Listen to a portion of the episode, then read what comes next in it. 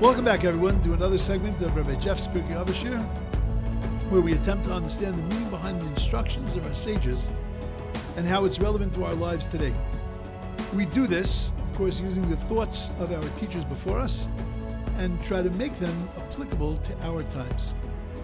Feel free, please, to contact me with any comments or questions at rjfromlj at aol.com. Today's Mishnah is Perek Aleph, Mishnah Gimel, Chapter 1, Mishnah 3. Antignos is ish socha. Antignos, a man of socha. I just want to point out that it's it's very fascinating. The last Mishnah was Shimon Tzadik. The next Mishnayos are going to be what we call, we're going to enter into a period called the Zugos, the pairs. And um, with Yossi ben Yoezer and Yossi ben Yochanan, and, and on. And we will talk about the history of that, but it's just interesting that the transition between the men of the Great Assembly and between the, the structure of the Zugos, of the pairs, which was the leadership structure of the Torah world, so it, the, the, there was a, a, segue in between them, which is Antignos Ish Socho. That it's interesting that we didn't go right away to pairs, and I'll discuss that in the next Mishnah, that we didn't go right away to pairs. Also fascinating that Antignos, that's not a common name. It's not like, you know, Yossi, it's not like, it's not like Shimon, right? Antignos is not a, and I think that the name Antignos tells us the climate of the times and what was going on in that period. That the assimilation was already beginning, the pre-Hellenization was already taking place, and that Antignos had in fact a Greek name, and and he was a you know a Torah sage, sort of something like you know Jeff, but the uh, you know he, he had he had kept his his secular name and was and was well known for it.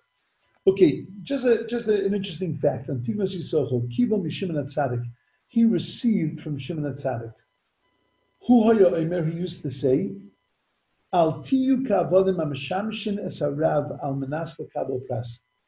That don't be like servants who serve their master al minas on the condition to receive a reward. Ella, hevu ka'avodim ha'mishamshin esarav shelo minas pras. But rather we should be like servants that serve their master without the thought of receiving a reward. Vihi mora shamayim alechem, and the fear of God should be upon you. In its most simplest terms, the Mishnah is telling us that we shouldn't serve God for the reward that we're going to get, but we should serve regardless of the reward that we're going to get, which means that we're meant to serve God out of love. And then the Mishnah says, "Vihi shamayim alechem," that we also have to have a sense of fear. So the truth is, there's there's tremendous issues that come out of this Mishnah because we know that there were two students of Antignos Yisocha by the name of Tzadok and Baitus. And Tzadok and Baitus heard this Mishnah, and they said, less din, less dayan. There's no judge, there's no judgment, there's no reward, there's no schar. So why are we doing this? And when they heard this Mishnah, they wanted to actually to porikol, to, to remove the yoke of Torah from themselves. So this Tzadok and Baitus, later we're going to see in Mishnah, that says that be careful with your students because you have to be careful how you teach your students because you could teach them in a way that could bring them to radical ideas. So Antignos Yisocha was held responsible a little bit for the way that he said this because it sounds as if there is no reward. You have to serve your master because you're not getting any reward. That's what they heard. So the, the, what they did was they got rid of the oral Torah and they only kept the written Torah. Tomorrow I'm going to deal with this of, of why that would be the outcome of it.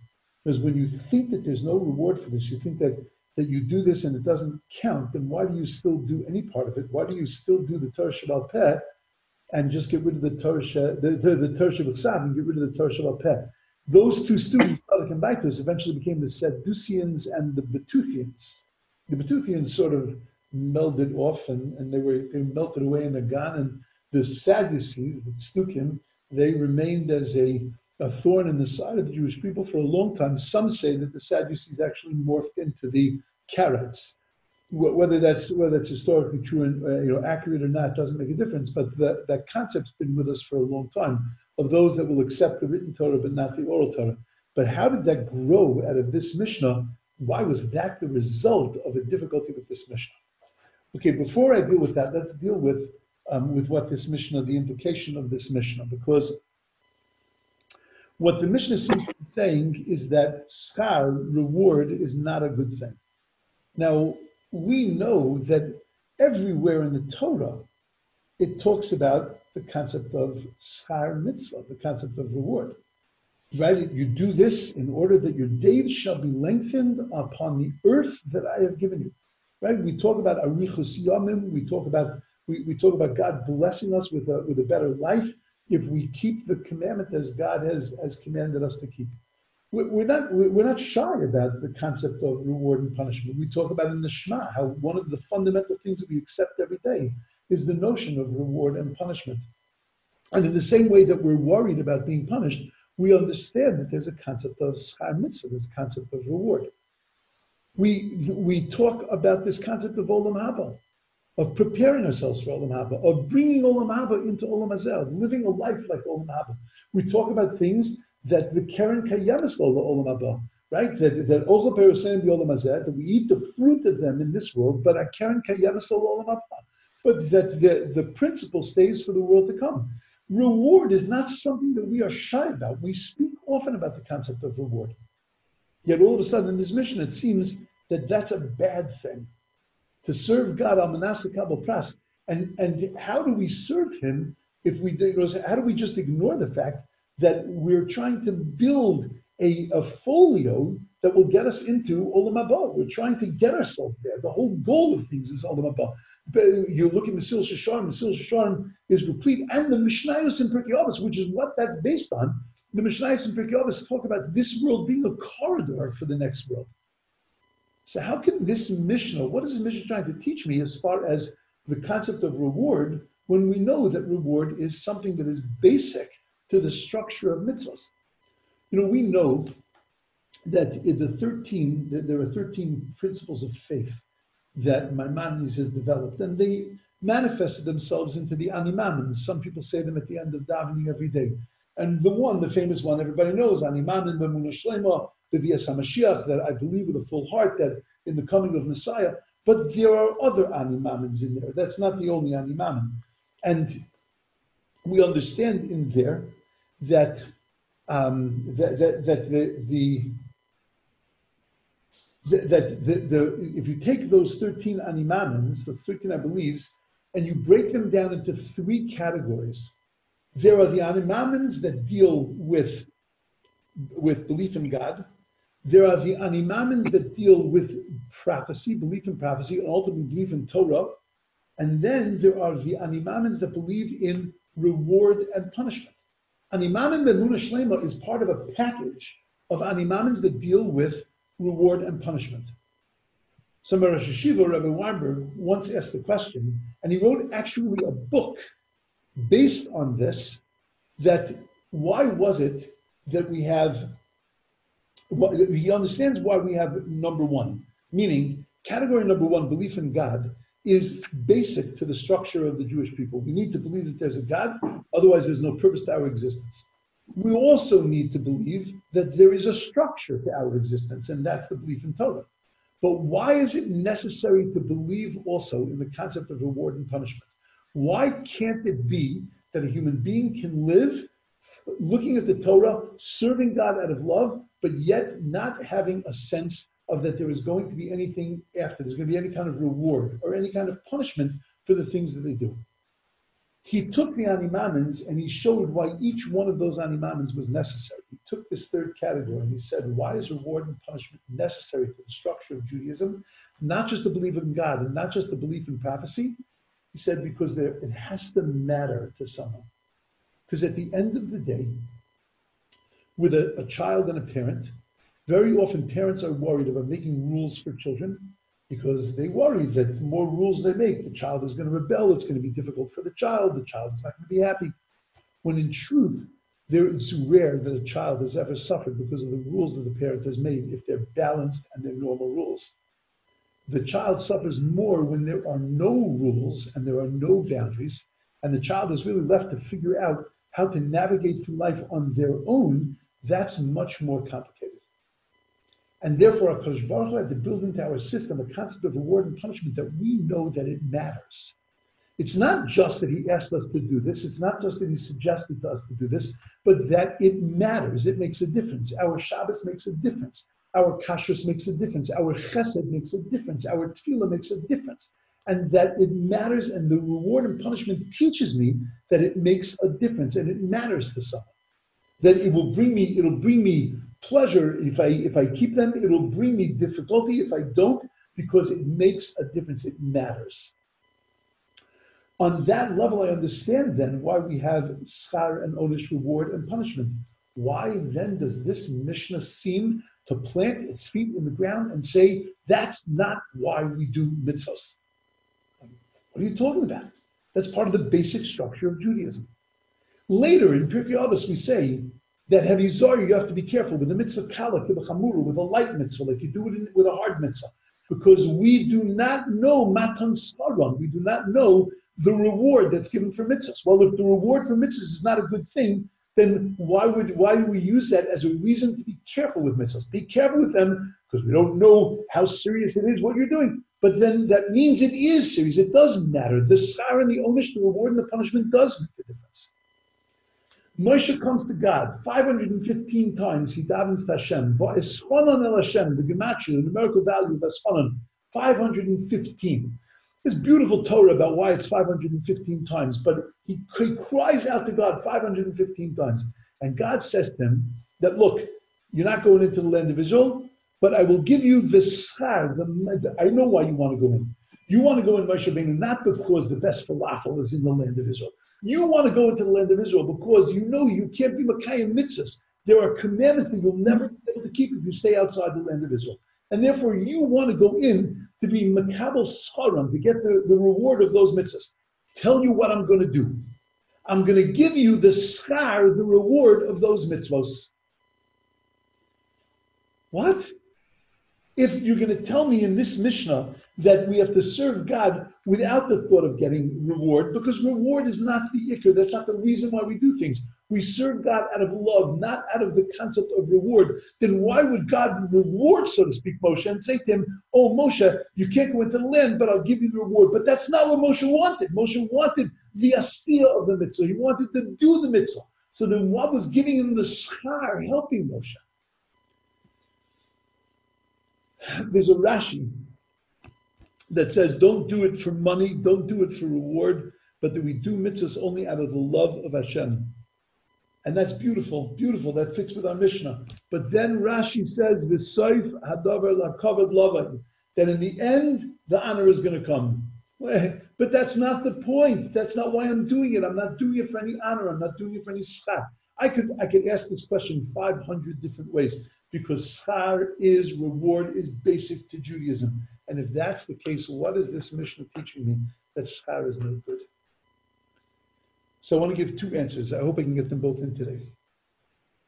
The first answer I want to give is, you know, God comes to Avram and he says to Avram, I want you to go from your house. I want you to go from your, your birthplace. I want you to leave your family and go to a land that I'm going to show you. And we talk about this being one of the first nisyonos, the tests of Avram, one of the major tests of Avram. It's considered an incredible moment in the formation and the foundation of the Jewish nation. We say Maisa of Labanim, which we talked about a few days ago, that the actions of the fathers are a are a, sign for the children, which means that what the fathers did made it possible for me to do that also. I can change my life in the middle of my life because Avraham Avinu changed his. He made it possible. He put it inside the DNA of the Jew that we have the ability to be able to pick our lives up and to turn them around in the middle of those lives because Avraham Avinu was able to do that. We're able to be Moser Nefesh, to give up our lives for what we believe in because Avraham Avinu was willing to have himself thrown into a fiery furnace, not to give up what he believed in. This event of Lech Lecha was a massive event. and we talk about the Mesiris Nefesh of Avram. Whenever you hear a discussion about Avram's test, the next thing you'll hear is Vayashkim Avram Aboker. He gets up early in the morning and he goes running to do God's will. Beautiful. Unfortunately, they never tell you about Pasuk Beis. The second Pasuk in that whole section, if the God says to Avram, Lech lecha before Avram jumps to God and jumps to, to, to carry out God's will, it says in the Torah that God says to Avram, and by the way, Es Gadol, I'm going to make you into a great nation. I'm going to, you don't have any children, you'll have children. All the things that you're missing now, you'll have there. You'll have fame and fortune and money and family, and you'll have everything. Shkoyach. What kind of great thing was Avraham Avinu doing? If somebody promised you a billion dollars if you move to, to who knows where, so you're not you're not like a big tzaddik. You're going, you're making money. You're going for the for the reward. Avraham Avinu was following God, but God promised him everything he was missing in his life. God promised him. That's not following God. That's going after the money. What kind of nisayah? What kind of test was that? I want you to do something a little dangerous, but I'm going to pay you good for it. That's not a test. The test is that even after Pasuk could Avram Avinu still do it strictly because God asked him?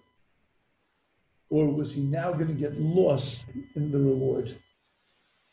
And that the greatness of Avram Avinu was that Avram Avinu was able to continue to stay focused on that commandment, on that love of God, on that which he was doing for God himself, rather than focusing on the promise that God gave him. The test of Avram was even though he knew that there was an Olam Haba, even though he knew that there was a reward, was he going to be able to do what he did, L'Shem Shamayim, strictly for the sake of a relationship with God? What the Mishnah is telling me is, don't focus on the reward that you know is there, but rather climb above that.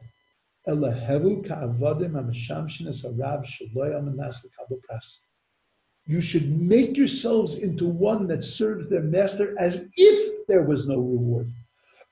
that I'm doing this not for the sake of the reward that you promised me, but I'm doing this strictly for the altruistic reasons, simply for the relationship that I want to build with you because of the love that I have for you, God. That's step number one. But I think it actually goes deeper. And I think that there's something else that's going on here. You know, when we do something for someone, we owe them something. They owe us something. It's the way the world works. We have this whole concept called calling in favors. You know, it's it, it's real. It's the reason why saying thank you is so complicated. A real thank you. I don't mean just the words. You know, your mother said, "Tell them thank you." It's I, the real the real sense of akaras hatov the real sense of gratitude, very, very difficult to feel that. Because when to feel gratitude, what you have to say is, I couldn't do this without you.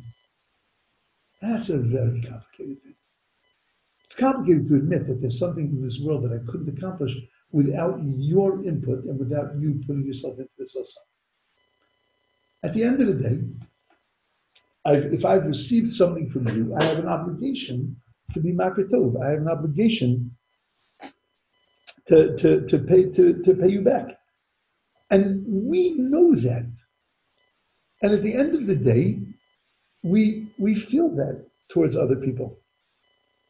You know, you do something for somebody and, and, and you owe them something and they do something for you and you owe them something. There's only one situation where you don't owe, owe some, some, somebody anything. And that's if you own them. If you own them, if they're your slave, so then you don't owe them a thing. God can't owe us anything. even though we serve him, even though we do things for him, but he can't owe us anything because he's the source of our existence. He owns us. However, that what the Mishnah is, therefore, what the Mishnah is telling me is,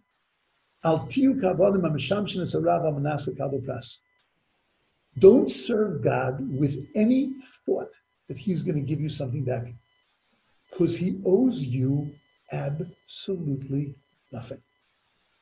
There's nothing kumtsamir, there's nothing magiali, there's nothing that I deserve. Look at how well I kept those mitzvahs. Look at how I was Moser Nefesh. God, look at what I left behind to be able to come and to serve you. Look at the way I'm. God owes you nothing. Because you're not giving him anything, he owns you. Everything you have ultimately belongs to him. However, I need, if I'm going to serve him out of love, and I'm going to serve him because of the feelings that I have towards him, I need to know that that love is coming back to me. It's very difficult to be in a relationship where you're showering love, but that those feelings are not being reciprocated. We all need to feel that. If I'm developing a relationship with you and you're giving me nothing back, the relationship has nothing to grow on, nothing, it doesn't give me any strength, any personal strength to keep going with that relationship if I don't feel that I'm getting anything back from it. I need the love back from God because if it isn't growing, if it isn't returned, then it's difficult to be able to maintain the relationship. That's what Rashi means when he says, don't do it out of reward, don't do it for any other reason. But in the end, the saif covered love. God will shower you back with love. Not reward. You deserve no reward. But that God promises us that it will come back in the guise of love, of a relationship. When Moshe stands there and says to God, I want to go into the land of Israel, and God says to him, You can't go into the land of Israel. But Moshe says, I want to serve you, God. I want to continue to serve you in the land of Israel. God says, I'm going to give you the reward. Not I'm going to reward you for that, but I'll give you the love that would have come back to you had you done these mitzvahs. I will give you that relationship. I will give you my connection to you. Because that's ultimately what we're waiting for from God.